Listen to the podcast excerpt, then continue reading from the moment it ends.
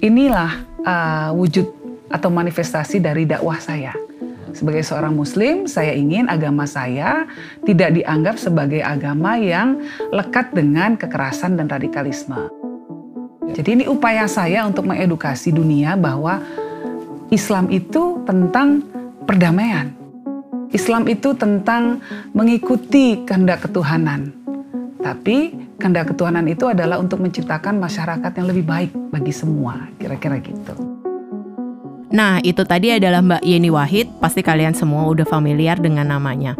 Hari ini kita akan membahas mengenai kekerasan, radikalisme, intoleransi, kelompok moderat versus kelompok radikal, dan yang terpenting adalah bagaimana sih Islam memahami toleransi.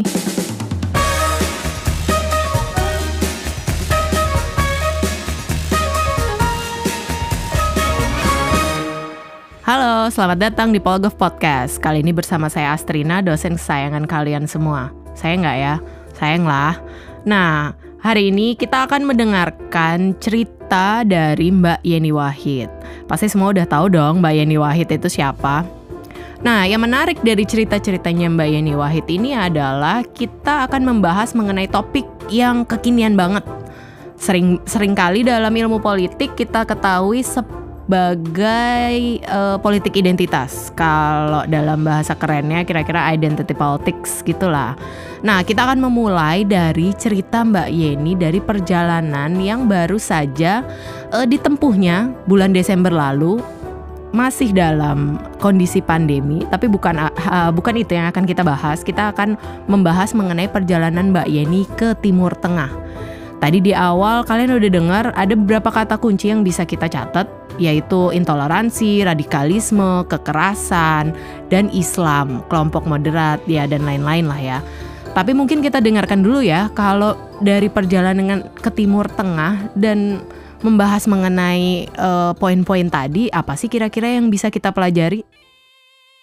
Jalan-jalan Timur Tengah kemarin juga menarik ya karena memang pertama dalam masa pandemi.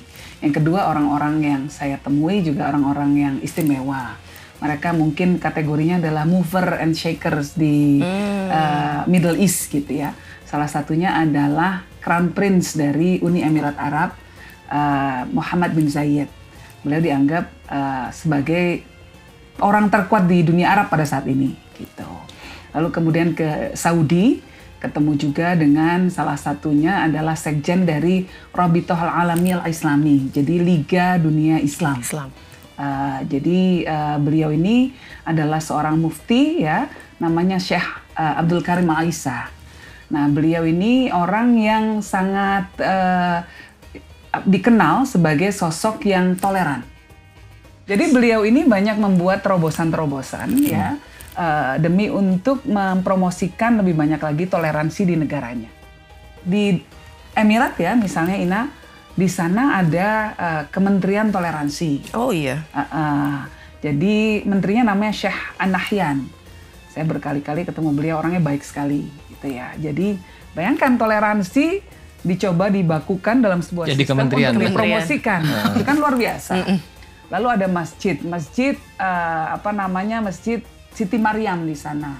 Hmm. Ya Um Omel Isa di sana kan. Jadi tapi terjemahan bahasa Inggris yang menarik apa namanya masjid uh, Mary Mother of Jesus. Wah ternyata seru juga ya kalau di Timur Tengah toleransi itu bahkan sudah dilembagakan, ada tokohnya, ada kementeriannya, bahkan ada masjidnya. Nah pertanyaannya, kita kan di Indonesia sering ya mendengar kata radikalisme, intoleransi, masyarakat diminta untuk lebih toleran. Kira-kira hal yang sama udah dilakukan belum sih di Indonesia? Apa kita justru jauh tertinggal atau kita justru jauh ke depan?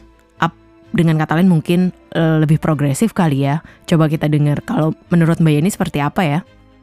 Uh, buat saya itu seolah-olah sebagai sebuah penguat ya bahwa banyak hal yang telah kita lakukan di Indonesia ini sebetulnya memang uh, trennya sudah benar hmm. dan mungkin kita kan sudah menjadi pionir ya hmm. minimal saya merasa uh, Gus Dur dalam hal ini ketika beliau membawa banyak uh, apa namanya kebijakan-kebijakan maupun sikap pribadi beliau dalam mempromosikan toleransi hmm.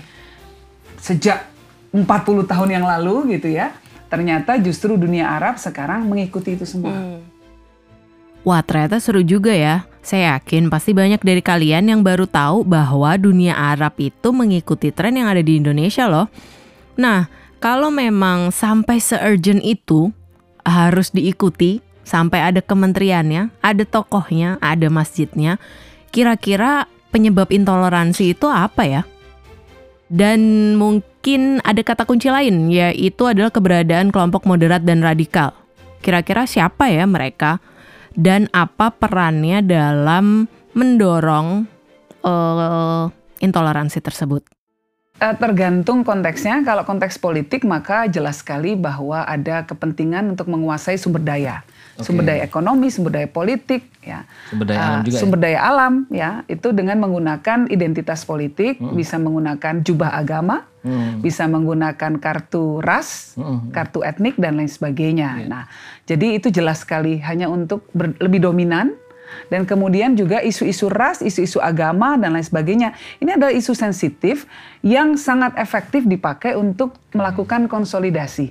Okay. Karena dia berhubungan langsung dengan perasaan emosi. Yeah, yeah. Masyarakat ketika disodorkan dengan isu agama, dengan isu identitas uh, lainnya ya, hmm. yang yang sensitif, yang yang emosional, mereka nggak mikir, yeah. langsung ikut langsung nah, bisa merasa ini benar ini salah gitu ya. Betul. Nah, Paling itu terjadi di seluruh dunia kan Mas Gafar, ya, di iya. Amerika ya. apalagi kuat sekali pada saat Dewasa ini. ini Dewasa betul, ini ya. betul. Dan lebih ke arah ras. Okay. Walaupun Donald Trump juga pakai isu agama ya, ya um, apa namanya mencoba untuk menyudutkan muslim misalnya gitu. Nah, tapi ada juga isu di mana memang ada perang ideologi. Hmm. Perang ideologi bahkan intra agama dalam satu agama kita lihat ada kelompok-kelompok yang uh, ingin agar uh, apa namanya cara beragamanya itu menjadi yang diterima hmm. oleh semua yang paling dominan dan kemudian punya kecenderungan menyalahkan orang lain yang tidak mengikuti caranya beragama dan mereka memaksakan loh. Ya mereka memaksakan itu ada juga gitu. Nah contohnya misalnya ya kalau yang gabung ada juga yang gabungan dua-duanya. Hmm. Misalnya siapa? Misalnya ISIS. Hmm. Gitu uh, apa namanya ISIS dia menggunakan isu agama tapi di, ini juga isu politik yeah, gitu. Yeah. Jadi uh, itu yang menurut saya berbahaya sekali. Jadi memang kelompok moderat, saya percaya bahwa kelompok moderat itu jumlahnya lebih mayoritas di seluruh dunia. Nah, selalu ada kantong-kantong moderat di seluruh dunia. Hmm. Karena sekarang kan dengan globalisasi, tidak ada satu negara pun yang bisa mengklaim bahwa dirinya adalah uh, monoteistik berdasarkan hmm. satu agama saja. Hmm, hmm, hmm. Di Eropa walaupun dia berdasarkan ajaran Judeo-Christianity tetapi ada kantong Islam. Yeah. Di Amerika juga begitu. Di Indonesia di mana mayoritas kita Islam tetapi ada kantong-kantong Kristen, Buddha, Hindu dan lain sebagainya. Nah, tidak ada satu negara pun di dunia yang berdasarkan hanya satu agama saja. Hmm. Kan kira-kira begitu. Hmm. Nah, uh, namun masalahnya adalah pada komitmen hmm. dan kemampuan untuk mengkonsolidasi diri. Okay. Jadi kelompok moderat itu kecenderungannya memang lebih rileks ya dalam beragama. Relax Sementara kelompok setengah-setengah ya. Kelompok radikal itu bangun tidur ibaratnya hmm. begitu ya, hmm. sudah mikir hari ini saya mau jihad atau saya mau meng, apa namanya berbakti kepada Tuhan dalam tanda kutip seperti apa ya? Okay, okay. Apakah saya perlu meretweet konten okay. yang uh, apa namanya yang isinya merefleksikan apa yang saya percaya apakah saya harus menyumbang untuk gerakan-gerakan yang mempromosikan sikap atau nilai yang saya percayai dan lain sebagainya bangun hmm. tidur sudah begitu sementara orang moderat bangun tidur kan nggak mikir mau jihad yeah, yeah, yeah. bangun tidur ya uh, beribadah, kemudian sarapan, siap-siap mau kerja, siap-siap mau sekolah, mau ke pasar dan lain sebagainya. Hmm. Beda. Nah, mungkin ada satu kata kunci yang bisa diambil untuk kita lebih mudah memahami intoleransi, yaitu eksklusi. Jadi, praktik intoleran itu bisa kita pahami sebagai suatu bentuk eksklusi terhadap kelompok tertentu. Jadi, ada yang merasa mayoritas atau superior, dan ada kelompok yang merasa sebagai kelompok minoritas dan inferior. Nah, kalau dari situ kita bisa mungkin men menggunakan ya, bukan mencari ya. Tadi saya mau bilang mencari, tapi kayaknya lebih tepat menggunakan kelompok yang kita kenal sebagai kelompok moderat dan radikal. Nah, mungkin penting untuk memahami bagaimana sih peran keduanya dan mungkin titik beratnya lebih pada kelompok moderat ya, karena kelompok inilah yang berusaha memerangi intoleransi itu tadi. Kira-kira seperti apa ya penjelasan dari Mbak Yeni? Yang pertama adalah narasi yang harus dibangun bersama-sama. Narasinya harus sama ya, karena apa? Gini, kelompok garis keras itu selalu narasinya sangat simplistik hitam putih. Mhm. Dan biasanya cenderung membelah. Orang agak susah karena hitam putih either you're with us or you're against us kan kira-kira gitu. iya, Lu iya. temen gue atau lu musuh gue kan cuma begitu. Sementara orang moderat kan lebih bervariasi ya. Nah, kemudian dengan menggunakan bahasa yang juga simplistik. Misalnya kampanye soal eh, suatu hal misalnya. Ini un-Islamic, ini un-Christian gitu. Mereka gampang sekali memberikan label terhadap Karena nggak suatu mikir hal. juga itu Karena nggak mikir, betul. Sementara kita kan nggak nggak seperti itu. Iya, Kita iya. tidak gampang memberikan label kepada suatu hal bahwa ini bertentangan dengan ajaran agama. Ini apa namanya orang yang seperti ini tidak tidak eh, bukan seorang mus- eh, Kristen atau yang baik misalnya gitu ya. Tidak cinta Yesus atau apalah gitu. Nah kalau orang moderat nggak seperti itu, sementara radikal gampang sekali memberikan label. Sehingga gerakan mereka menjadi sangat terkonsolidasi. Oke. Ini menodai Islam kata mereka. Waduh. Langsung belum nyambung apa-apa, nih langsung nyambung orang ini. yang jauh Padahal orang belum itu. tentu tahu isinya iya. apa. Nah, jadi saya pikir-pikir ini bukan masalah agama, tetapi lebih ke arah interpretasi orang terhadap ajaran agamanya Ajaran sendiri. Oke, kata kunci lain yang bisa kita petik atau kita ambil dari obrolan dengan Mbak Yeni tadi adalah ternyata kalau kelompok moderat ingin terhubung satu dengan yang lain, kita harus berupaya melahirkan narasi yang sama.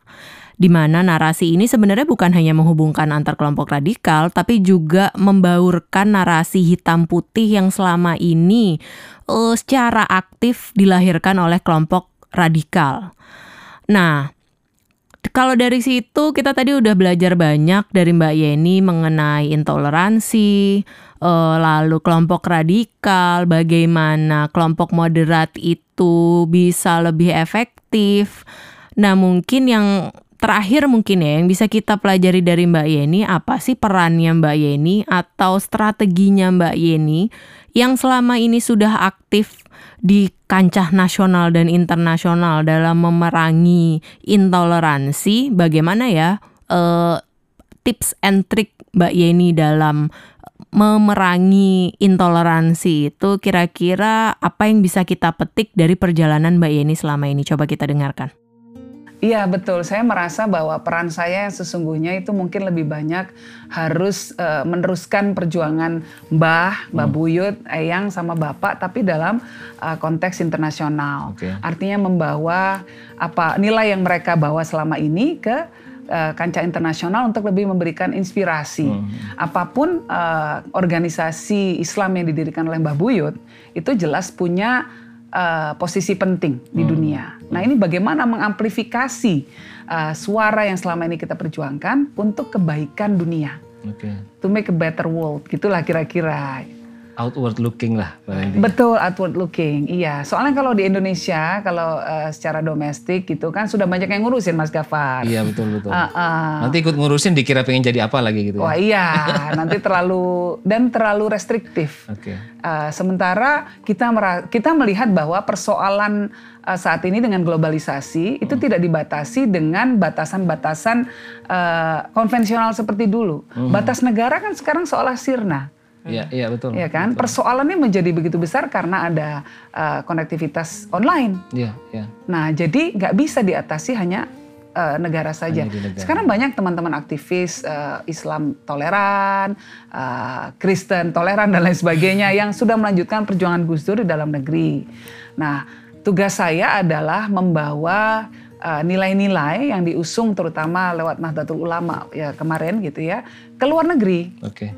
Untuk bisa berdialog misalnya dengan kelompok-kelompok lain. Nah, saya senang karena dalam perjumpaan saya saya ketemu uh, syekh-syekh yang sangat modern, yang sangat progresif. Ada Syekh Bentunes di Aljazair, di pengikutnya banyak sekali gitu ya, jutaan di Eropa dan di uh, Timur Tengah. Lalu ada itu tadi Syekh Alisa dari Rabitah uh, Al-Alam Islami itu. Itu juga orang yang sangat-sangat moderat. Oke. Saking moderatnya bahkan um, organisasinya itu sering kali menyumbang untuk uh, yatim piatu misalnya, tapi bukan muslim. Oke. Jadi tidak Kan dibatasi oleh agamanya ya. Padahal ini adalah Syekh Saudi yang sangat terkenal, sangat sangat mumpuni, dianggap Hmm. alim sekali, ilmunya luar biasa gitu. Tapi justru menyantuni orang agama lain. Saya pikir wah Indonesia boleh juga, kita udah mulai tren ini sejak lama. Artinya Iya. kita boleh berbangga diri Jangan dong. malah ngikut-ngikut yang radikal gitu. Betul, just- nah itu justru yang mesti kita teruskan gitu Oke, mas. siap. Ah. Ini ada last question nggak? Sudah sih, saya sudah mencatat. Saya sudah punya banyak catatan. Dia memang disiapkan untuk mencatat apa pun yang Notulensi. Wah itu berat sekali ya tapi ya perannya ya yang dibayangkan oleh Mbak Yeni untuk melanjutkan kiprah Gus Dur tapi kali ini dalam kancah global. Betul. Pertanyaan terakhir dari saya tantangannya sebesar apa kira-kira itu? tantangannya harus eh, bayar tiket pesawat yang mahal tentunya gitu ya. Besar sekali meni- ya, Mbak, itu Iya betul. Lalu meninggalkan keluarga tentunya Oke. dalam perjalanan perjalanan Iya, ke luar negeri gitu ya. Tapi saya kan orangnya positif mas. Oke. Jadi saya mau mau eh, fokus kepada hal yang positif saja. Siap. Ini sangat bagi saya menggairahkan. Bertemu orang-orang yang like minded, yang pikirannya sama. Eh, apa namanya berjuang di tempatnya masing-masing untuk menguatkan komunitasnya masing-masing dan kita semua kemudian ini menjadi eh, apa ya pasukan-pasukan kecil di mana-mana gitu di seluruh dunia gitu ya eh, connected gitu by pikiran yang sama, nilai yang sama untuk membuat dunia ini lebih baik bagi semua. Belajar dari perjalanan dan pengalaman Mbak Yeni Wahid, kita jadi paham bahwa ternyata berketuhanan adalah berkemanusiaan. Nah, itu tadi obrolan singkat kita dengan Mbak Yeni, Mas Gafar, dan juga saya tentunya. Menarik banget ya. Terima kasih untuk teman-teman yang sudah mendengarkan sampai selesai. Jangan lupa tonton video penuhnya di kanal YouTube kami, yaitu Departemen Politik dan Pemerintahan. Dan juga eh, ikuti media sosial kita yang lain di Facebook, Twitter, dan Instagram @dppugm. Dan yang terpenting jangan lupa tetap pakai masker, tetap mencuci tangan, dan jaga jarak. Sampai ketemu lagi, dadah.